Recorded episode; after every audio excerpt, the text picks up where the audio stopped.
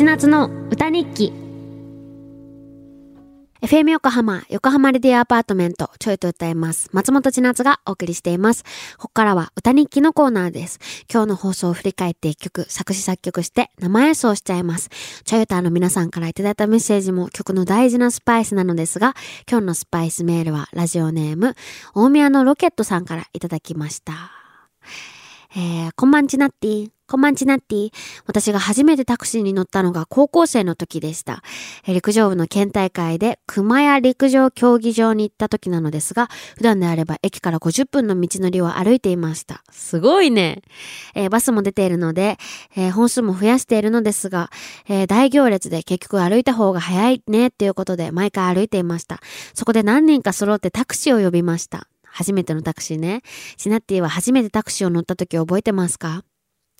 うちは中学から高校に上がって高校受験受けるときに高校の受験に間に合いそうになくてタクシーで行ったの。受験の日。で、そっから、あ、そっか。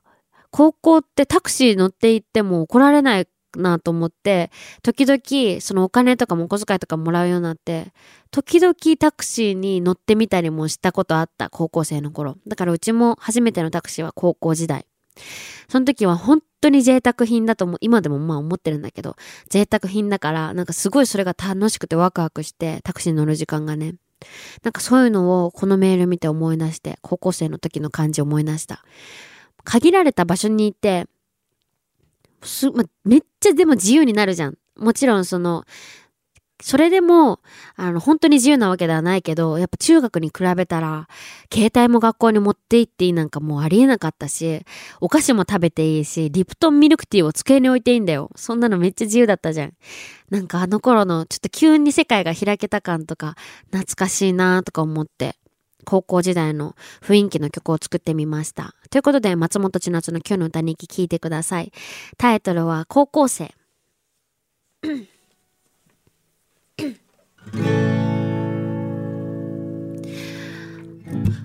大人にはなりきれず限られたお小遣いでできる贅沢してタクシー入り始めて乗って少し偉そう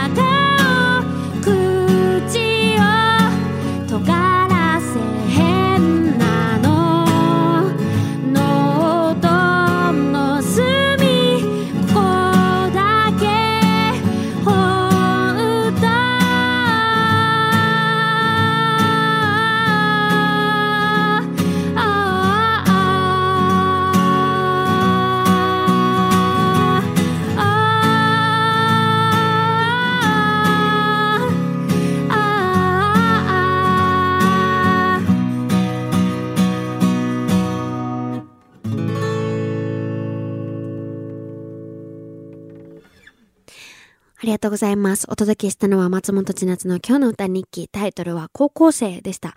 いかがだったでしょうか？この曲にスパイスメールを送ってくれた大宮のロケットさんにはステッカーをプレゼントいたします。また来週も歌日記楽しみにしていてください。